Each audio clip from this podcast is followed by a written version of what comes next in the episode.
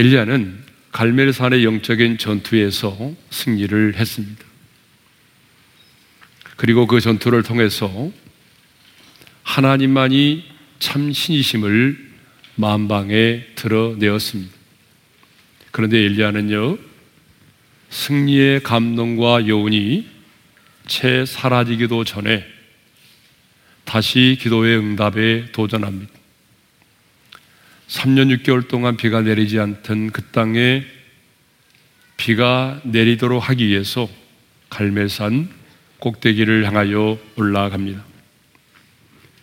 그런데 기도 응답에 도전하는 자에게는 반드시 확신이 필요합니다. 내가 기도하면 하나님이 들으신다라고 하는 분명한 확신이 있어야 기도 응답에 도전할 수가 있습니다. 그런데 엘리야에게는요, 기도 응답에 대한 분명한 확신이 있었습니다. 그래서 엘리야는 아하방에게 나가서 이렇게 말하죠. 함께 읽을까요? 다 같이요. 올라가서 먹고 마시소서 큰 비 소리가 있나이다. 이 말은 이제 하나님께서 이 땅에 거피를 내리실 것이니까 왕은 더 이상 염려하지 말고 올라가서 먹고 마시라는 것입니다.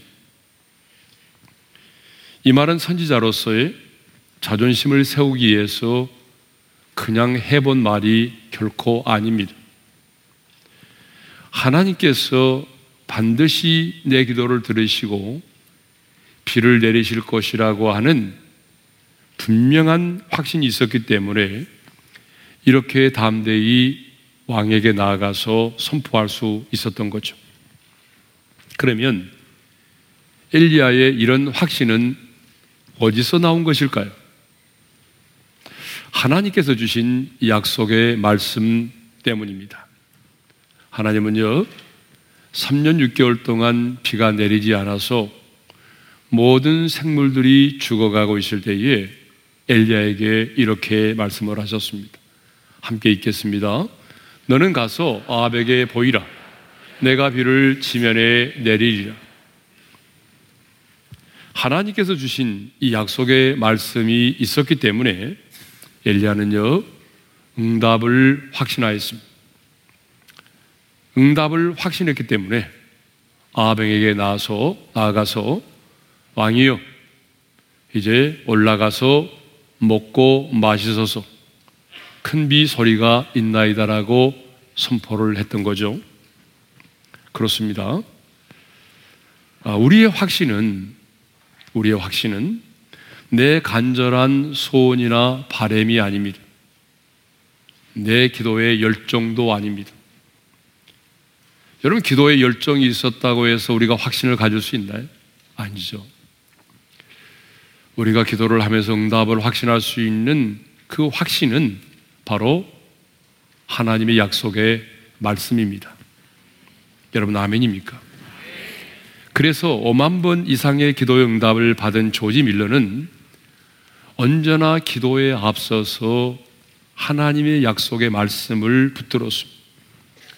하나님의 뜻을 알기 위해서 하나님의 약속의 말씀을 붙들고 기도하기 위해서 조지 밀러는 신구약 성경 66권을 200도 이상 정독했다고 합니다. 지난 9일에 오셔서 간증을 해주셨던 한국의 조지 밀러라고 불리는 김상숙 권사님도 한 달에 성경을 일독을 한다고 합니다. 여러분 지금까지 성경을 한 번도 안 읽으신 분들이 계시죠? 그런데 그분은 1년에 아, 12독을 하는 거죠.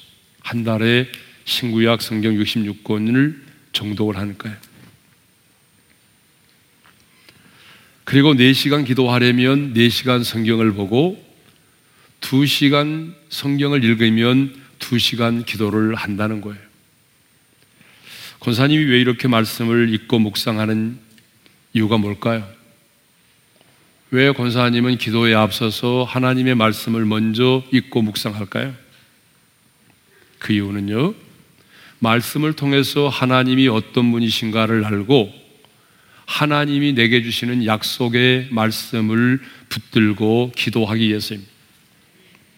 자, 이렇게 해서 말씀을 통해서 하나님의 뜻이 분별되어지고 약속의 말씀이 주어지면 그 말씀을 붙들고 믿음으로 간절히 기도하고 믿음으로 순종의 삶을 산다는 것입니다. 그런데 놀라운 사실은 이렇게 기도하며 살았더니 사람에게 구걸하거나 사람에게 도움을 요청하지 않아도 매일 채우시고 공급하시고 치유하시고 회복하시는 기적을 경험하며 살아가고 있다는 것입니다. 그래서 많은 외국인 근로자들과 사회적인 약자들을 한 사람도 돌려보내지 않고 그들을 돌보며 섬기는 일을 하고 있다는 것입니다. 권사님은 오직 말씀을 붙들고 기도하여 그리스도의 풍성함을 이방인에게 전하는 그런 멋진 삶을 살고 계십니다. 엘리야가 기도의 응답에 도전할 수 있었던 것도 역시 내가 비를 지면에 내리리라고 하는 하나님의 약속의 말씀 때문이었습니다. 그런데 만일 엘리야가 하나님의 이런 약속의 말씀을 받기만 하고 기도하지 않았다면 어떻게 되었을까요?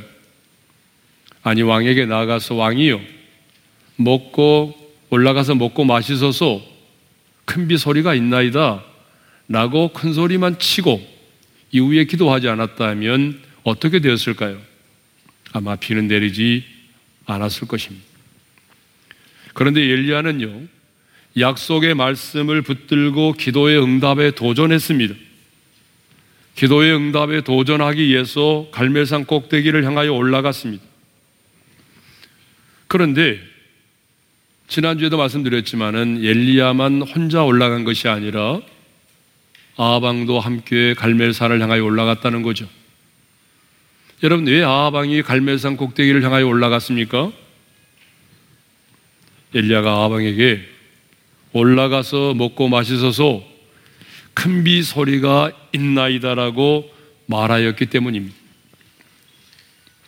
그런데 엘리야가의 이 말에 엘리야의 이 말에 아방이 순종하여 먹고 마시려고 갈멜산을 향하여 올라갔다는 것입니다. 42절에 보니까 이런 말씀 있잖아요. 함께 읽겠습니다. 아방이 먹고 마시러 올라가니라. 그러니까 결과적으로 뭐예요? 아방이 엘리야의 말에 순종을 한 것입니다. 여러분, 아합이 어떤 사람입니까? 북이스라엘의 가장 악한 왕입니다. 그리고 절대 권력을 가진 왕입니다. 그런데 이렇게 악하고 절대 권력을 가진 한 왕이 선지자의 말에 순종한다는 것은 결코 쉬운 일이 아니겠죠. 그런데 아방은 엘리야의 말에 순종하여 갈멜산을 향하여 올라갔습니다. 왜 그랬을까요? 사실 여러분이 그 당시에 아방이라고 한다 할지라도 엘리야의 말에 순종한다는 것은 결코 쉬운 일이 아니었을 거예요.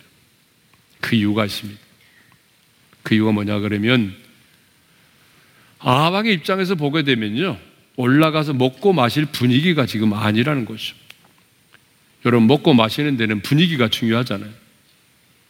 근데 지금 먹고 마실 분위기가 결코 아니에요. 왜 그럴까요?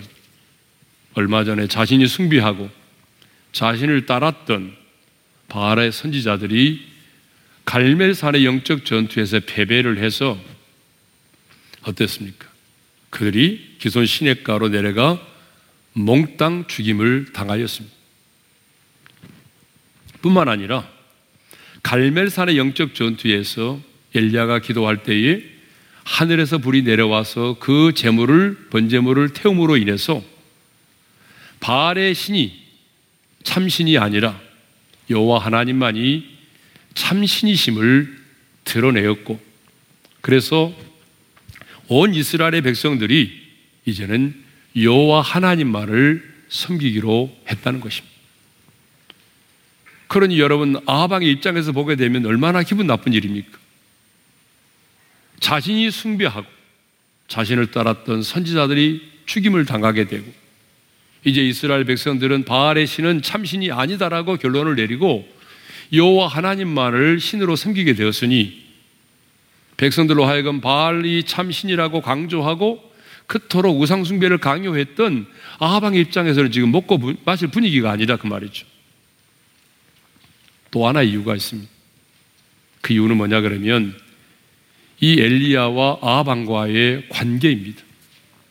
이 두 사람의 관계는요, 적대적인 원수의 관계입니다. 좋은 관계가 아니었어요. 아방에게는요, 엘리야가 눈의 가시와 같은 존재였습니다. 그래서 10절을 보게 되면 아합은요, 엘리야를 잡아 죽이기 위해서 찾지 아니한 족속이나 나라가 없었다라고 말하고 있거든요. 이것을 보게 되면 아방이 얼마나 엘리야를 잡아 죽이려고 혈안이 되어 있었는지를 우리가 알 수 있습니다. 이렇게 적대적인 관계에 있는 사람인데 엘리야가 말합니다. 올라가서 먹고 마시소서. 여러분, 그 말에 순종하기가 쉽겠습니까? 하지만 아방은요, 순종하여 먹고 마시러 올라갔습니다. 왜 올라갔을까요? 왜 아방은 엘리야의 말에 순종을 하였을까요? 그것은 엘리야의 영적인 권위 때문이었습니다. 엘리야의 영적인 권위에 압도돼서 그 말에 순종하지 않을 수가 없었어요. 방금 전에 어떤 일이 있었나요? 갈멜산의 영적 전투에서 엘리야가 기도할 때 하늘에서 불이 내려와서 그 재물과 도랑과 물까지 다 태워버렸잖아요. 예? 이런 일을 목도했기 때문에 엘리야의 말에 순종하지 않을 수가 없었습니다. 자, 이것을 보게 되면 엘리야에게는 아방도 그의 말을 거절할 수 없을 정도의 영적인 권위가 있었음을 알 수 있습니다. 사랑하는 성도 여러분, 하나님의 사람인 우리에게도 이런 영적인 권위가 필요합니다. 아버지로서의 영적인 권위가 필요합니다. 가정에서도 여러분 기도하는 어머니로서의 영적인 권위가 필요해요. 여러분 가르치는 선생님에게도 제자들 앞에서 스승으로서의 영적인 권위가 필요한 거죠. 교회 안에서도 순장과 목자로서 소그룹 리더로서의 여러분 그 영적인 권위가 필요한 거예요. 목회자에게도 영적인 권위가 절대적으로 필요합니다. 목회를 하면서 정말 느끼는 것이 있다면 그것은 바로 영적인 권위입니다. 그런데 영적인 권위는요, 내가 목에다가 힘을 준다고 해서 주어지는 것이 결코 아닙니다. 큰 소리를 치고 명령을 내린다고 해서 영적인 권위가 주어지는 것이 아닙니다. 영적인 권위는 하나님이 나와 함께 하심을 통해서 드러나는 것입니다. 기도의 응답을 통해서 갖게 되는 것입니다. 그러니까 기도의 응답을 통해서 하나님이 나와 함께 계심이 드러날 때에 그 영적인 권위가 세워지는 것입니다. 저는 우리 오륜의 성도들이 누구도 무시할 수 없고 한번 말하면 사람들이 순종할 수밖에 없는 그런 영적인 권위를 갖게 되기를 주님의 이름으로 축원합니다. 가정에서도 자녀들이 영적인 권위를 인정하고 순종할 수 있기를 바랍니다. 직장에서도 사람들이 나와 나의 영적인 권위를 인정하고 함부로 나를 무시하거나 가볍게 대하지 않고 나의 말에 경청할 수 있기를 바랍니다. 그러려면 어떻게 해야 돼요? 기도의 응답을 통해서 하나님이 나와 함께 하심이 그들 가운데 드러나야 한다는 것입니다. 기도의 응답을 통해서 하나님이 나와 함께 하신다는 것이 드러날 때에 여러분 영적인 권위가 세워지는 것이죠. 그러면 기도의 응답에 도전하기 위해서 갈멜산 꼭대기를 향하여 올라갔던 엘리야가 가장 먼저 무엇을 했죠? 기도에 무릎을 꿇었습니다. 그런데 그의 기도하는 모습이 좀 특이하죠? 42절의 하반절의 말씀을 읽겠습니다. 다 같이요. 땅에 꿇어 엎드려 그의 얼굴을 무릎 사이에 넣고 여러분 엘리야는 갈멜산 꼭대기에 올라갔어요. 땅에 꿇어 엎드려서 그의 얼굴을 무릎 사이에 넣고 기도를 했다는 거예요. 자, 성경을 보게 되면 무릎을 꿇어 기도했다는 사람들이 참 많이 나오죠.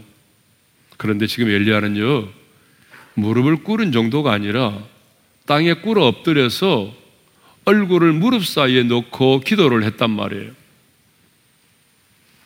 사실 이 자세는요, 저도 몇 번 시도를 해봤지만 쉬운 자세가 아닙니다. 뭐 요가를 하는 사람이라든가 필라테스 강사나 아니면 체조 선수나 할 수 있는 그런 자세예요. 그런데 왜, 왜 엘리야는 이런 특별한 자세를 취하면서 하나님께 기도를 했을까요? 자신의 그 허리의 유연함을 보여주기 위해서입니까? 아니죠. 엘리야가 땅에 꿇어 엎드려서 얼굴을 무릎 사이에 넣고 기도했다라고 하는 것은 오늘 우리에게 두 가지 의미를 가르쳐 주고 있습니다. 그 첫 번째 의미가 뭐냐 그러면 기도는 집중력이 필요하다라고 하는 거예요. 엘리야는 지금 온전히 하나님께 집중하기 위해서 꿇어 엎드려서 얼굴을 무릎 사이에 넣고 기도를 하고 있는 것입니다. 만일 엘리야가 3년 6개월 동안 비가 오지 않아서 여러분 땅이 갈라지고 나무가 죽어가고 모든 생물들이 죽어가고 있는 그 모습을 두리번 두리번 거리면서 기도했다고 한다면 기도에 집중하기가 정말 쉽지 않았을 거예요. 아니, 강렬한 햇빛이 쨍쨍 내리쬐고 구름 한 점 없는 하늘을 쳐다보면서 기도했다고 한다면 여러분 기도에 집중하기가 쉽지 않았을 거예요. 아무리 기도의 대가라고 할지라도 주변을 둘러보면서 하늘을 쳐다보면서 기도하면 여러 가지 생각이 들어왔을 거예요. 진짜 기도하면 비가 내릴까라는 의심도 들었을 것이고요. 그래서 엘리야는 나의 주변을 쳐다보지도 않기로 했어요. 하늘을 우러러보지도 않기로 했어요. 그냥 땅에 꿇어 엎드려서 얼굴을 무릎 사이에 놓고 기도한 거예요. 무슨 말입니까? 저는 하나님만 바라봅니다. 하나님께만 집중하며 기도합니다. 이런 의미죠. 예? 그 성경에 보게 되면 히스기야 왕도 자신 죽을 병에 걸렸을 때에 얼굴을 벽으로 향하여 기도했어요. 이사야 38장 2절의 말씀을 읽겠습니다. 다 같이요. 히스기야가 얼굴을 벽으로 향하고 여호와께 기도하여 여러분 왜 히스기야 왕도 기도할 때에 자신의 얼굴을 아무것도 보이지 않는 벽으로 향하여 기도를 했을까요? 인생을 의지하지 않고 오직 하나님께만 집중하며 기도하기 위해서입니다.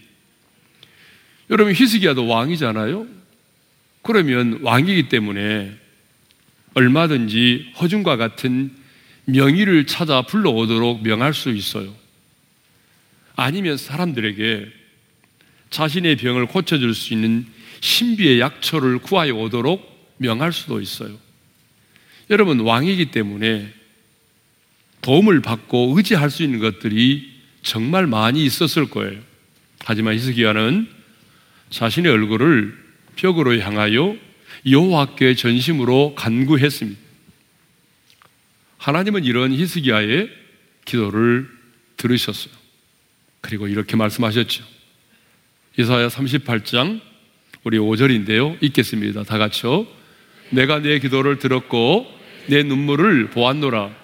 내가 내 수안에 15년을 도하고 하나님께서 말씀하십니다. 내가 내 기도를 들었고 내 눈물을 보았다는 거예요.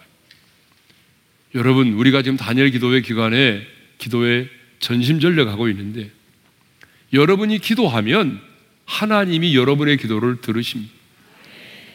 여러분이 기도하면서 흘리는 그 기도의 눈물 또한 하나님이 보시는 거죠. 자, 이것을 보게 되면 기도는 뭐가 중요해요? 집중력이 중요합니다. 그런데 사탄은요, 기도만 하려고 하면 하나님께 집중하지 못하게 하려고 온갖 수단과 방법을 가리지 않고 온갖 도구들을 사용해서 하나님께 집중하지 못하게 합니다. 사탄이요, 우리로 하여금 하나님께 집중하지 못하도록 하기 위해서 여러 가지 도구들을 사용하고 있는데 그 대표적인 것이 뭐예요? 제가 볼 때는 잡념이에요. 여러분 다 고개 끄덕이시잖아요? 기도만 하려고 하면 잡념이 막 파도처럼 밀려오는 거예요. 예? 오늘 내가 누구를 만났던 사람의 얼굴이 떠오고 갑자기 그동안 만나지 않았는데도 동창생 얼굴이 떠오르고 그 다음에 드라마는 어떻게 진행이 될 것인가 드라마의 내용이 상상이 되고 예? 여러분 이상하게 기도만 하려고 하면 자동으로 막 잡념이 밀려오는 거잖아요. 그렇죠? 예. 그럼 여러분 잡념 어떻게 하면 이기면 잡념을 어떻게 하면 물리칠 수 있어요? 어, 여러분 잡념이 몰려올 때는요. 일단 여러분이 소리를 내서 기도를 돼요. 소리를 내시고 옹알옹알 하면 안 됩니다. 발음을 명확하게 하시면서 기도를 돼요. 그러면 여러분 많은 경우에 잡념을 이겨내고 기도할 수 있어요. 이거는 어, 제가 제 경험이에요. 제 경험. 두 번째로 사탄이 기도에 집중하지 못하도록 하기 위해서 사용하는 게 있는데 어, 사랑과 문제가 더 커 보이게 만든다는 거죠. 그러니까 믿음의 눈으로 바라보면 아무것도 아닌데 사실 그런데 기도의 무릎을 꿇으면 지금 나와 문제가 되어 있는 사람의 사람이 커 보이고 문제가 커 보이고 상황이 더 심각하게 보인다는 거죠. 그래서 결국은 뭐예요? 두려움에 떨게 만드는 거죠. 세 번째로 사탄이 기도에 집중하지 못하도록 하기 위해서 사용하는 것 중에 또 하나가 있는데 그것은 사탄의 참소입니다. 기도만 하려고 하면 예전에 지었던 죄가 생각이 나요. 그래서 회개하는 것이 아니라 은혜 보좌 앞에 담대히 나가지 못하도록 만드는 거죠. 그래서 사탄의 음성이 들려오지 않습니까? 네가 그러고도 하나님의 자녀라고 말할 수 있어? 네가 그렇게 많은 죄를 짓고도 기도한다고 생각해? 아니 하나님이 너의 기도를 들어주실 거라고 생각해? 이런 사탄의 참소 앞에서 우리는 회개도 하지 못하고 시간만 보내다가 기도의 자리를 떠날 때가 많이 있습니다. 사탄은 이렇게 다양한 것들을 동원해서, 동원해서 우리로 하여금 하나님께 집중하지 못하게 하는 것입니다. 물론 우리가 엘리야처럼 땅에 꿇어 엎드려서 얼굴을 그 무릎 사이에 놓고 기도해야만이 기도의 집중력이 생긴다. 그런 말은 결코 아닙니다. 여러분, 우리가 소파에 앉아서 기도를 해도 집중력을 가지고 기도할 수도 있습니다. 병원에 입원해 누워 있으면서도 얼마든지 집중력을 가지고 기도할 수 있습니다. 제 아내도 그동안 무릎을 꿇고 기도를 많이 해왔는데요. 이제는 무릎이 아프다고 해서 제가 이제부터는 무릎 꿇지 말고 편하게 의자에 앉아서 하라고 했어요. 하지만 많은 경우에 여러분 기도의 집중력은요, 내가 기도하고 있는 그 환경과 기도의 자세와 밀접한 관련이 있다는 거죠. 어떤 분이 삼각산 꼭대기에 가서 기도를 늘 했습니다. 그러다가 어느 날 이런 생각이 들었대요. 뭐 산 꼭대기에만 하나님이 역사하시나 중턱에서도 하나님 응답하시겠지. 그래서 이제 산 중턱에서 기도를 했대요. 그런데 어느 날 또 갑자기 이런 생각이 들더랍니다. 중턱에만 하나님이 있겠나? 저 골짜기에도 하나님이 있겠지. 그래서 이제는 골짜기에서 기도를 했대요. 그런데 어느 날 갑자기 또 이런 생각이 들더래요. 아니, 꼭 산에 와서 기도만 해야 되나? 아니, 우리 집에서 기도해도 하나님이 응답하시겠지. 그래서 이제 산으로 가지 않고 집에서 기도를 했대요. 그런데 어느 날, 아니, 거실에서 기도한다고 해서 하나님이 들으시겠나? 안방에도 하나님이 있겠지. 그래서 안방에서 기도를 했대요. 그런데 어느 날, 안방에만 있겠나? 이불 속에도 있겠지. 그래서 이불 속에서 기도를 했는데 조용히 주무셨다는 것입니다. 아, 여러분 누군가가 아주 그 좀 우리에게 웃음을 주려고 지어낸 유머 같아요. 그런데 사실 우리가 그러지 않아요. 늘 우리가 점점 점점 이렇게 편한 자리를 찾다 보게 되면 기도를 하는 것이 아니라 잠자리로 직행하는 경우들이 참 많이 있거든요. 네. 산꼭대기냐, 중턱이냐, 뭐 거실이냐, 예, 안방이냐 이게 중요한 게 아닙니다. 중요한 것은 뭐냐 그러면 내가 얼마나 기도에 집중할 수 있느냐가 중요합니다. 그래서 우리는 기도할 때에 내가 기도할 때에 아무런 제한을 받지 않고 푸르짖어 기도할 수 있고 여러분 하나님께 집중할 수 있는 기도의 환경과 자세를 갖는 것이 굉장히 중요합니다. 자, 엘리야가 땅에 꿇어 엎드려 그 얼굴을 무릎 사이에 넣고 기도했다는 것은 우리에게 두 번째 의미가 뭐냐 그러면요. 기도는 간절해야 한다라고 하는 거예요. 어, 그런데 야고보 기자가요. 엘리야가 기도했던 이 장면을 오늘 우리에게 이렇게 해석하고 있어요. 여러분 야고보 5장 17절의 말씀인데요. 읽겠습니다. 다 같이요. 엘리야는 우리와 성정이 같은 사람이로되 그가 비가 오지 않기를 간절히 기도한즉 3년 6개월 동안 땅에 비가 오지 아니하고 엘리야가 꿇어 엎드려 얼굴을 무릎 사이에 넣고 기도했는데 그 기도를 어떤 기도라고 말하죠? 간절히 기도했다라고 말하잖아요. 그렇습니다, 여러분. 엘리야의 기도는 간절했습니다. 기도는 안 하려면 모를까? 기도를 하려면 기도는 간절해야 됩니다. 우리 예수님도 겟스만의 동산에서 기도하실 때에 흘리는 땀방울이 핏방울이 되도록 그렇게 간절히 기도하셨습니다. 우리는 간절함을 큰 소리로 부르짖어 기도하는 것만을 간절함이라고 생각하는데 물론 맞을 수도 있지만 다는 아니죠. 그러나 간절함이라고 하는 것은 곧 뭐냐? 하나님께 집중하는 것을 말합니다. 그러니까 여러분 간절함과 집중력은요 연결돼 있어요. 예? 간절함은 우리의 몸과 마음과 생각을 온전히 하나님께 드리는 것을 말합니다. 그러므로 기도를 정말 간절하게 내가 드리게 되면 다른 사람의 기도가 들려오지 않아요. 그러니까 여러분들이 기도하면서 옆 사람의 기도가 내가 하는 기도보다 선명하게 들려온다. 그거는 내가 지금 기도를 간절하게 하지 않아서 그래요. 그러면 왜 엘리야는 그렇게 간절하게 기도했을까요? 자기의 목숨이 두려워서일까요? 내가 만일 비가 오지 않으면 엘리야가 엘리야가 기도를 했을 때 비가 오지 않으면 아방이 나를 그냥 두지 않겠지. 분명히 무슨 복수를 하겠죠? 그 목숨이 두려워서일까요? 아닙니다. 하나님의 하나님 되심을 드러내기 위해서입니다. 그래서 엘리야는 왕에게 나가서 말했잖아요. 올라가서 먹고 마시소서 큰 비 소리가 있나이다. 라고 선포를 했거든요. 여러분, 이렇게 큰 소리를 쳤는데 비가 내리지 않는다면 어떻게 될까요? 선지자로서 자신의 정체성이 의심을 받게 되겠죠. 그리고 하나님이 어디 계셔? 하나님이 비를 내리신다며? 근데 왜 비가 오지 않아? 이렇게 하나님의 이름이 조롱을 당하게 되겠죠. 그래서 하나님의 하나님 되심을 드러내기 위해서 엘리야는요 이렇게 집중하며 간절히 기도를 했다는 것입니다.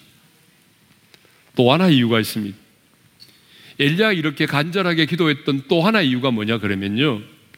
3년 6개월 동안 비가 내리지 않던 그 땅에 비를 내리실 수 있는 분은 오직 하나님 한 분밖에 없다는 사실을 깨달았기 때문입니다. 사실 우리의 믿음이 자라고요.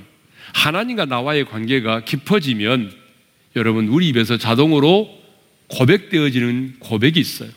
여러분 그게 뭐예요? 주님, 주님밖에는 없습니다. 여러분 이 고백이 자동으로 나와요. 내 믿음이 깊어지고 하나님과의 관계가 돈독해지면 우리 입에서 나오는 고백이 뭐냐 그러면 주님, 주님밖에는 없습니다.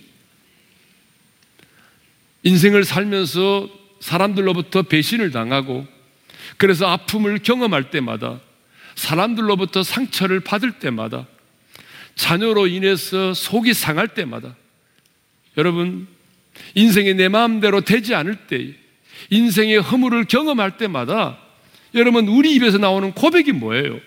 주님, 주님밖에는 없습니다. 이 고백이 저절로 나오지 않습니까? 그런데 왜 오늘 우리의 기도에 간절함이 없습니까? 그것은요, 주님의 또 다른 대안을 내가 가지고 있기 때문에 그런 거예요.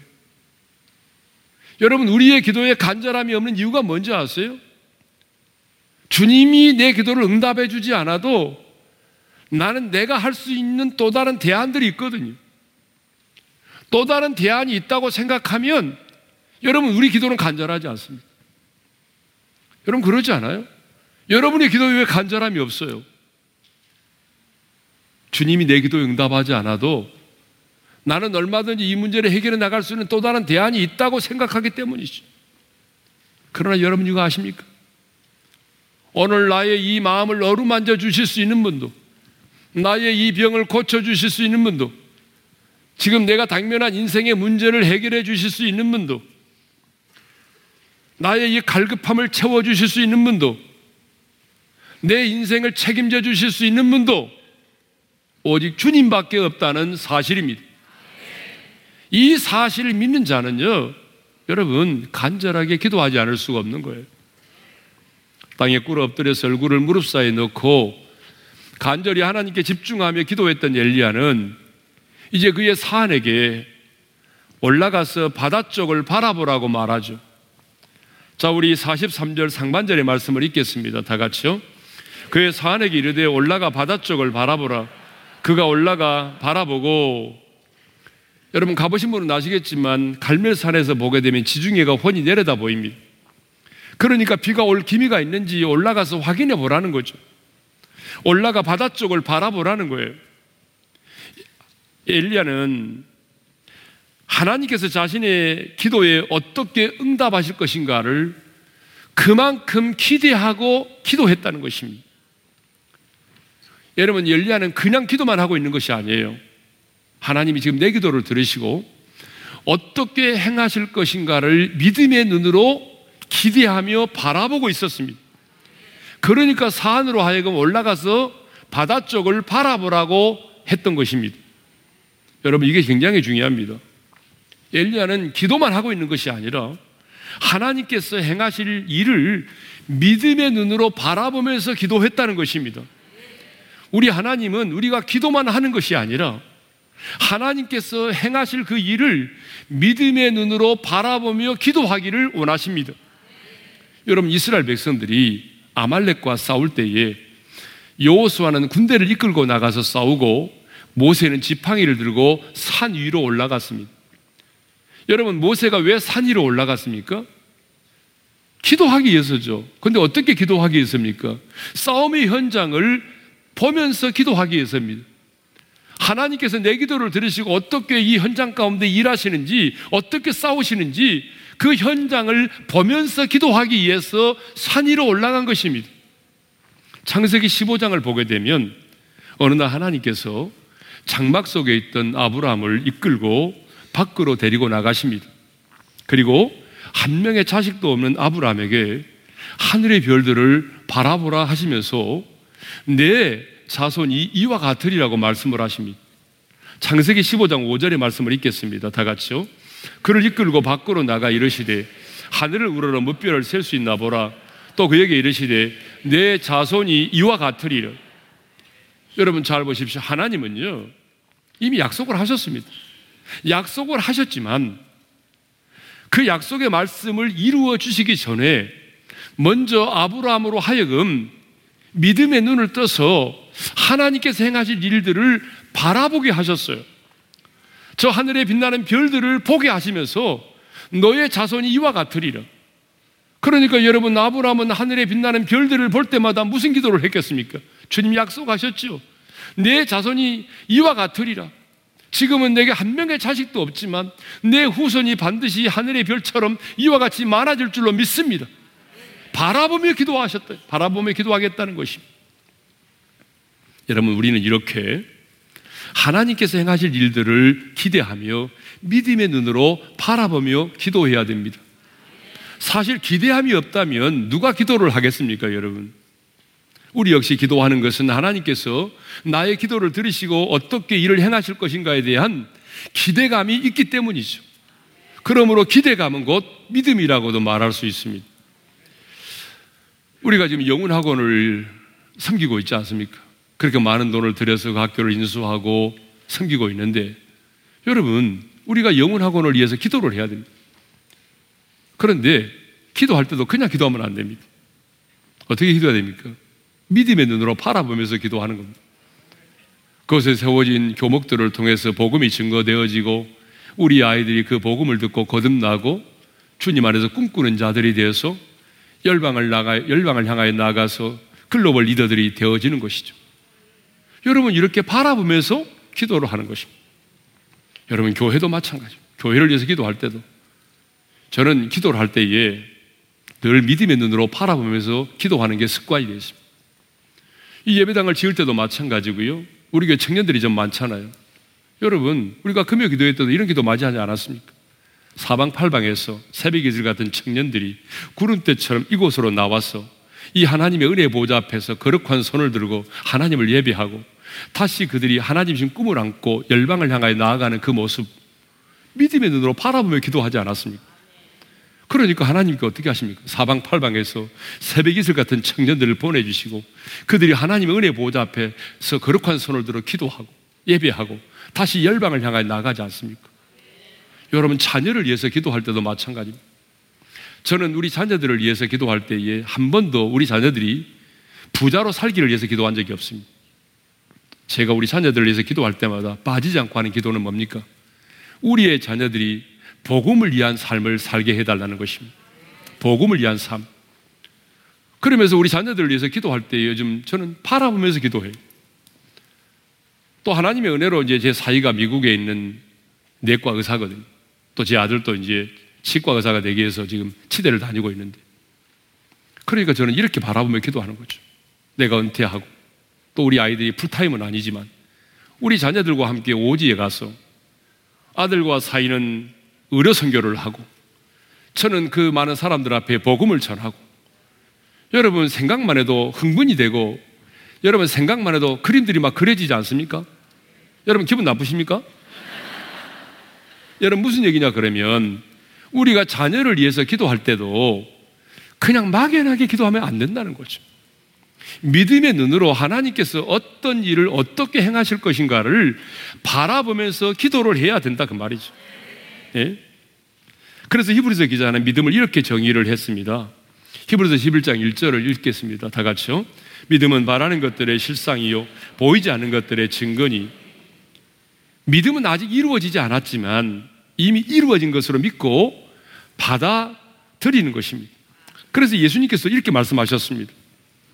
마가복음 11장 23절의 말씀을 읽겠습니다. 다 같이요.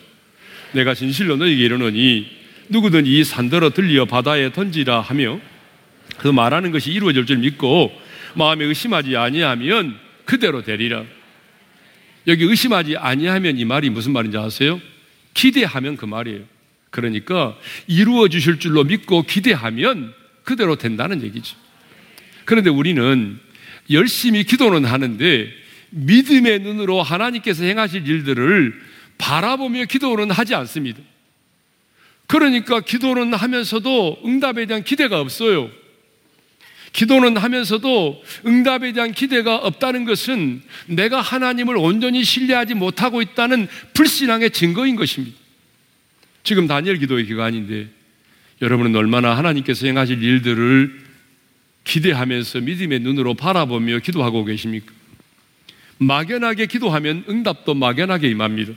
그러나 구체적으로 하나님께서 행하실 일들을 기대하며 믿음의 눈으로 바라보며 기도하면 하나님의 응답 역시 굉장히 구체적으로 디테일하게 선명하게 임하는 것입니다.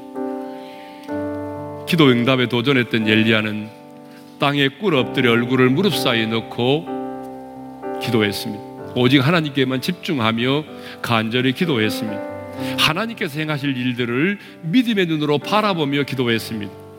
그렇다면 지금 여러분은 하나님께 집중하며 기도하고 계십니까? 아니, 응답에 대한 설렘을 가지고 간절히 기도하고 계십니까? 아니, 하나님께서 내 기도를 들으시고 어떻게 일을 행하실 것인가에 대한 것들을 믿음의 눈으로 바라보며 기도하고 계십니까?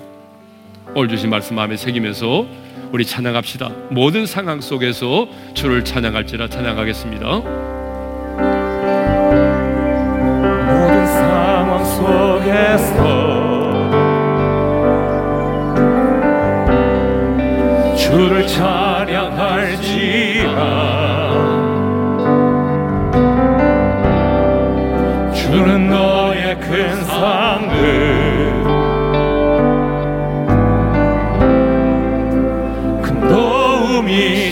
도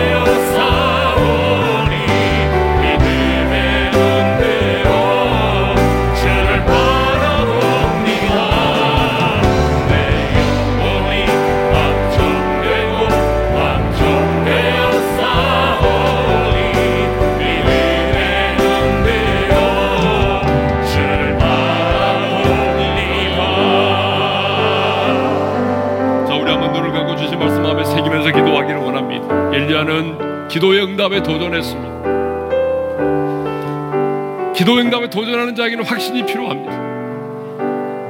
그는 갈멜산 꼭대기에 올라가자마자 꿇 엎드려 얼굴을 무릎 사이에 넣고 간절히 기도했습니다.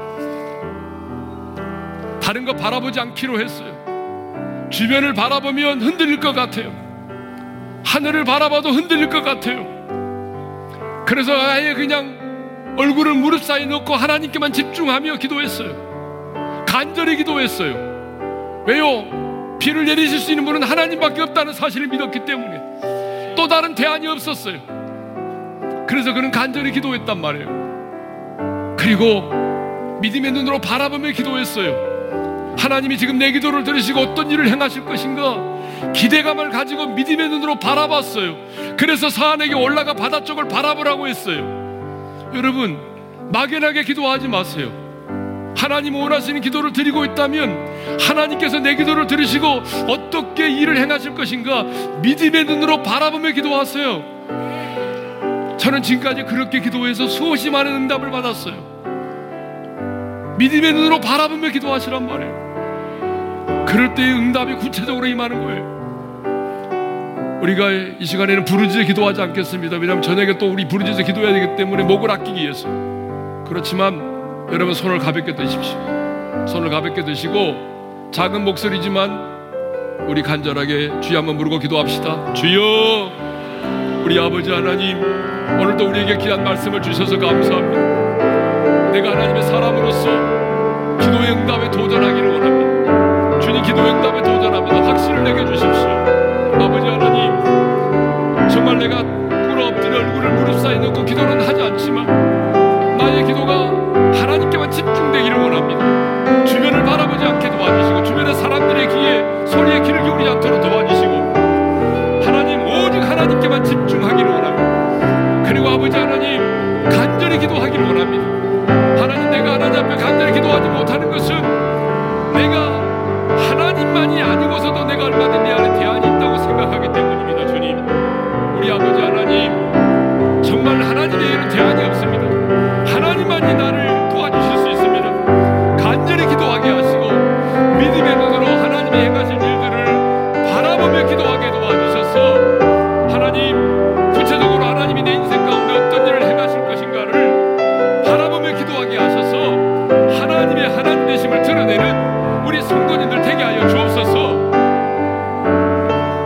아버지 하나님,